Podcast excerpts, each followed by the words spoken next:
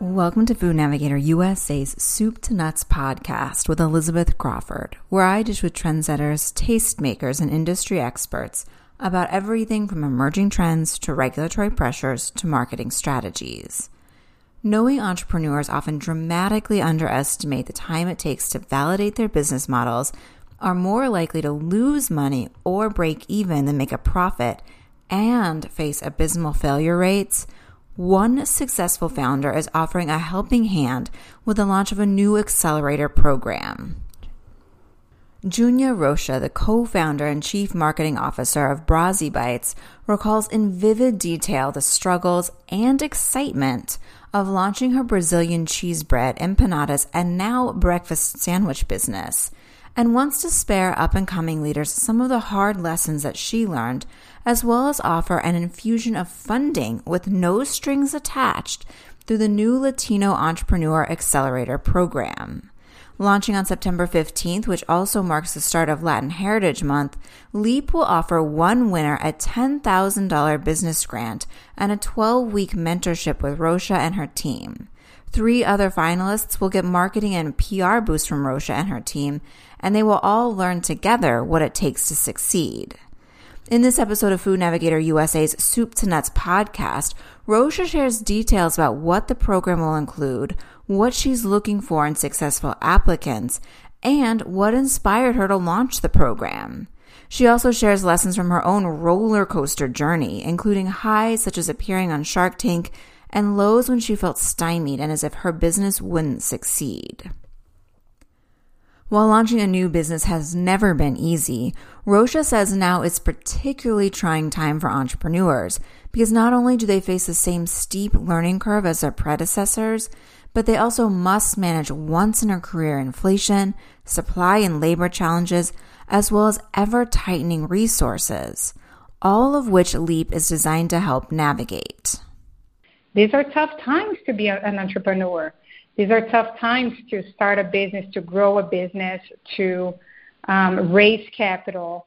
And, um, you know, there's all kinds of obstacles um, that are like exacerbated right now that have always been there. It's harder than ever to get funding, it's harder than ever to um, get placement in grocery stores. It's harder than ever to um, raise awareness in you know and and bring new introduce a new product line to consumers. And um, you know I, I think that and if the inflation you know controlling your bottom line it's it's a very difficult time now. And so you add on to that being a latino owner being a minority and then you're facing you know a whole new number of obstacles around around that and challenges um, you know bigger challenges to fundraise and um, and all the obstacles that come along with being a minority. So I think that the industry is making an effort, and I think the industry does try. The uh, the main obstacle, obstacles that I see are more around just macro trends in general, and those macro trends tend to impact minority the most, right? So I don't think the industry is setting out to hurt, you know, minority, Latino, women-owned brands in any way, but when you're faced with challenges like inflation that we're facing now, um, you know, challenges to fundraise, those companies are going to have a harder time. But there are, you know, there's a, I think there's there's a wave of trying to support, including our very exciting Latino Entrepreneur Accelerator. So just be aware of those uh, metrics and try to support the entrepreneurs where they need the most. I created the accelerator um, with the goal to uplift Latino founding brands at their most critical time in their journey. So, most critical time is at under 1 million in annual revenue. When you're getting the most rejection, when it's the hardest to get traction, to get that placement, to get that, you know, the funds that you need. And so I feel like where can I add the most value? Where can I add the help the most? And it's during that critical time. So the way the accelerator works, it's you know, it's support with a grant and mentorship. So the grant is in the amount of $10,000. The mentorship takes place over 12 weeks, and it's going to be a mentorship that is going to be like individually tailored to that company and what their needs are. You know, each entrepreneur and brand in, in that stage needs more help with something on a certain week, so we're going to kind of tailor to that. Um, and I'm going to kind of tap into my amazing team here at Brazi Bites today with sales, finance, ops, you know, executive team to try to help and, and guide them to the best we can to give them the best chance uh, to succeed. The, the applications are going to be open during Latin Heritage Month, so mid-September through the end of October. And, um, you know, entrepreneurs are encouraged to go to the brazibites.com website. When they get there, there's an item on the menu of the website that's going to take them to more details about the accelerator and an application process. So we are going to be selecting the, the winner um, this year, and uh, the the mentorship and uh, you know the the check will be written at the beginning of next year, so they can kind of start the year off, um, you know, with a lot of excitement. And in addition to the one winner, we're going to give uh, three other companies some exposure through, um, you know, the Brazi Bites community. So we have a massive email list. We have a community of almost 500,000 in email and social and all of, of those components. So we're going to also give exposure to three other brands um, that, um, you know, the runner-uppers of the of the accelerator. Rocha explains that selecting a winner will be challenging, but she says she's looking for someone whose passion mirrors her own and whose product is just as delicious as she says Brazi Bites Brazilian cheese bread is. We want to look for those founders that are really driven and passionate about what they do, that have a lot of gas in the tank, that have a lot of excitement and creativity, um, that have, you know, a product that is delicious. I think here Brazi Bites, we're pretty obsessed with delicious. Delicious is not, you know, black and white. But I think in general, there are some things that are more like crowd pleasers, and we're, we're looking, we love delicious. We obviously love um, functionality and nutrition because we're in the better for you space, but we just really love delicious. We get excited about that. Um, we are going to be more excited, I think, about brands that we see that can scale. We want to see like a little bit of sort of like the Bite soul in it, you know, which is like passion, drive, um, a great product, strong founders. Unlike many other accelerators or incubators that offer startups help in exchange for equity or a portion of profits, Rocha says that she created Leap as a way to pay forward the help that she received from many mentors over the past 12 years that she has spent building the business, which is also why mentorship is a key component of the program.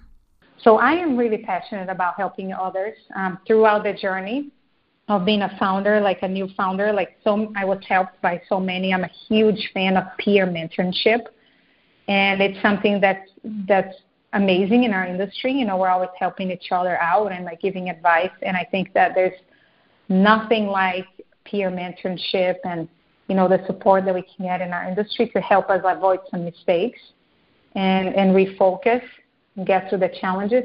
And so I've always been helping, you know, doing calls and, you know, once I kind of like understood the industry and was able to like, you know, stabilize and make Brazi Bites into what it is today and growing, that's when sort of like the tables turn a little bit because before I would ask people for help and then you know, once the company grew, they're like, how did you do it? Like, you know, show me the way and how did you do this? How did you do that?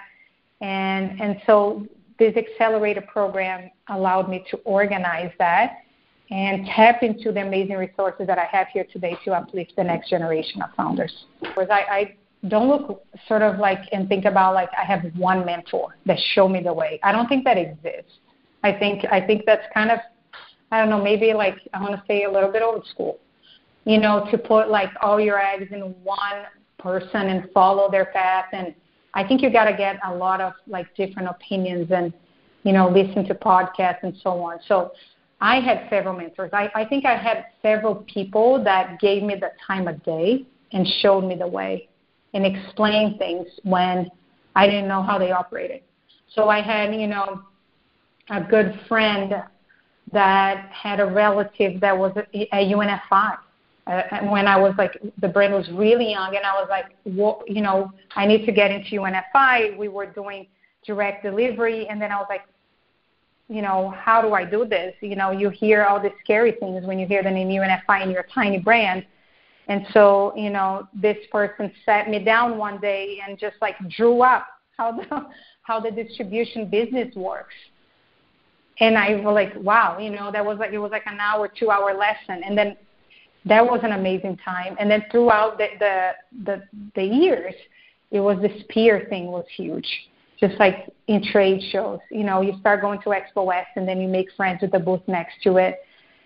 And then there was another group. I just I um, keep going and another and another because I can't like even number and name how many people you know supported us in our journey. It just keeps going. And so how do I think it's like one mentor and you solve your problems? I don't. I think it's a lot of people. It's different times, but then there's people that you kind of like can really count on that are more experienced in the industry. That if you can, you know, have them um, on on your phone to do a text or a call, I think that's really helpful.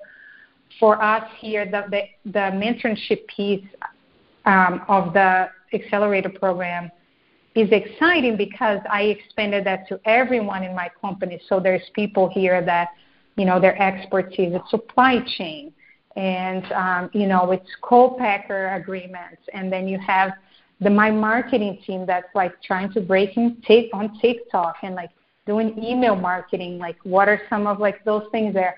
And then I have my sales team and the retail side, side. So it is not just me because I'm not saying like come, you know, meet with me on you know there's one single person on Friday and then I will show you the way. I will show some of the ways, but then I'm going to have my team kind of show more ways and I think you got to keep seeking those um those types of mentorship opportunities. And then you know nowadays also I just love how many podcasts there are like look at your amazing podcast. Like listening to this conversation is a form of mentorship you know, you just gotta kind of subscribe to those um, that are kind of have the the tone that you like and those types of conversations, and then you know maybe from our conversations today, a founder learn to be patient, or a founder learn that's okay to be rejected during a fundraising process, and maybe you just gotta pivot and you gotta learn, you know,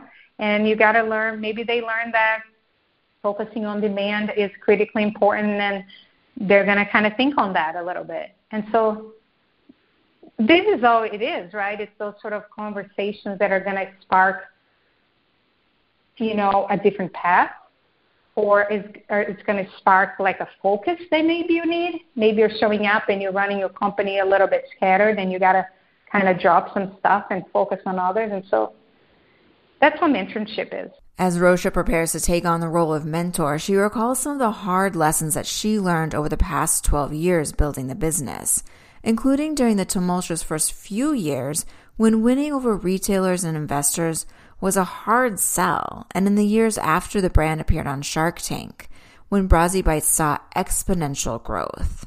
We've been in business for 12 years. I founded the company with my husband Cameron and and the original you know sort of idea and mission was to bring Brazilian cheese bread to the U.S. market. We have we had to learn the industry from the ground up, um, and so you know we before starting Brazi Bites we we had I'll call it like regular jobs. You know, um, we were like in our late 20s and just had the idea, so left our corporate jobs and went and be and turned entrepreneurs uh, overnight. And the, over the course of 12 years, we learned a lot and um, went through all kinds of things. It's, I, it's been a true journey growing the brand and including, um, you know, learning to make the product ourselves. We had production in-house, hire first employees, then scaling the brand and having uh, contract manufacturing to raising money from all kinds of ways to going on Shark Tank. And so it's been a really amazing journey. And today the brand is in over 16,000 stores nationwide. We have multiple product lines, and we are better for you Latin Foods platform. It, it was not an overnight success. The first five years, we re- it was really kind of on the ground, knocking on doors, opening every single door, um, and bootstrapping the business. And um, and then you know it evolved, and you know post Shark Tank, we got a lot of exposure, and the brand really took off from there. During this period, Rocha says that she learned that the most important elements of Brazi Bites' success was the team's laser focus early on in driving demand for its flagship product before introducing additional SKUs so as not to overextend herself or her budget.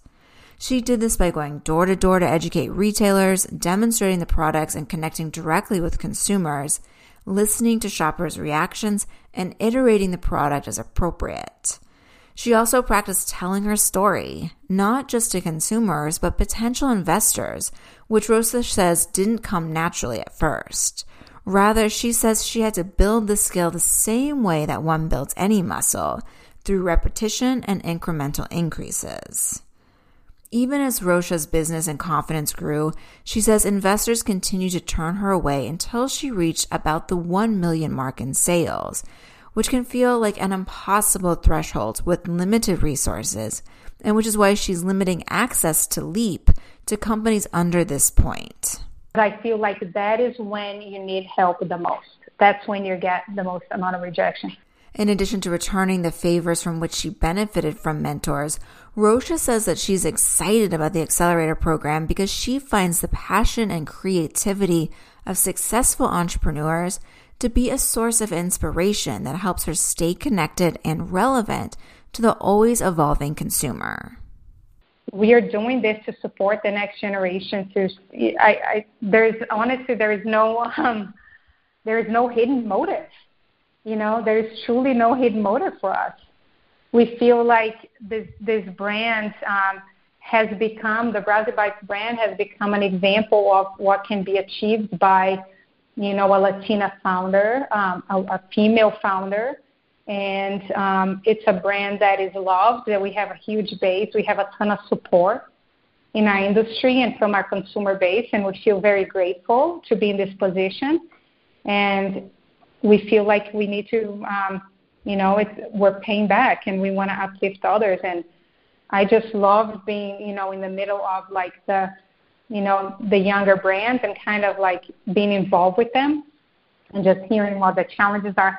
One of the things, this is going to come as a sort of a side, a side uh, effect to this that is unplanned, but I think it is important for, you know, larger brands as you begin growing to stay in touch with what's driving and how younger brands are getting creative and driving, driving demand, right? Because if you think about our um, you know our industry and the dynamic that why why do emerging brands get acquired? Why are they able to carve out a space? If that space was so obvious, if the moves were so obvious, there wouldn't be any room. The massive companies that are flooded with cash and resources would own every corner.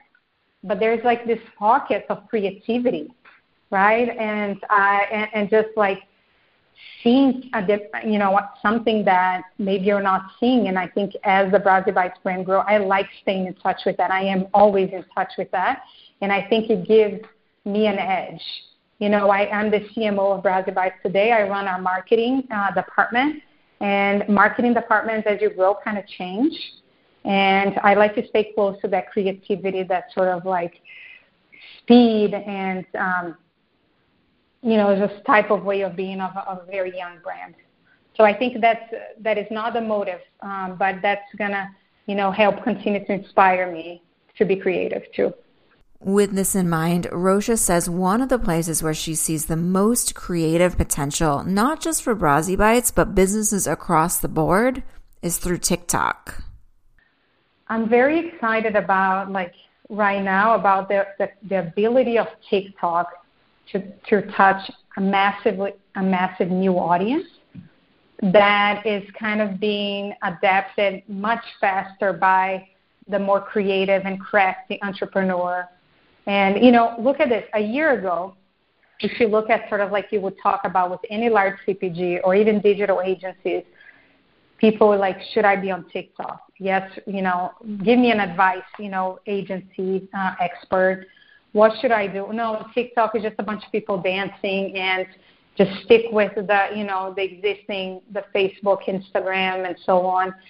And, you know, that was pretty bad advice. And so what's happening is the large brands are being slower to adapt and the platform is massive and it's introducing consumers to like a whole new wave of products. So I I am very excited about this. We are kind of like leaning in quite a bit, and I'm seeing that as a major opportunity. Beyond marketing and consumer outreach, Rocha says that she's excited to expand Brazi Bites lineup before its flagship Brazilian cheese bites. Early iterations include a line of empanadas that were basically filled versions of the cheese bread, but now the company is pushing into new formats and new day parts with the recent launch of its breakfast sandwiches. The name of the product, the home style breakfast sandwich, and what we love about it is that the bread is it's thinner, so it's crisp. It's got kind of got that um, the sort of like panini feel um, of breakfast sandwich.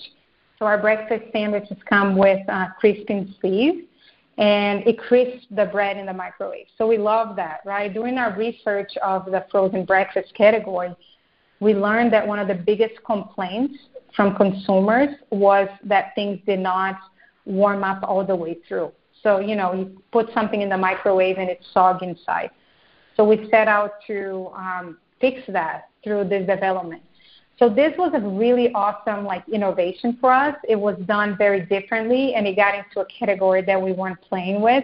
And we love it. You know, the item launched nationwide with Kroger a couple months ago at Safeway Albertsons. It's all over the natural channel as well. It's a delicious product. It's just starting to get out there. Looking forward, Rocha sees a bright future not just for Brazi Bites, but also the industry as a whole, as trade shows and opportunities to network in person return.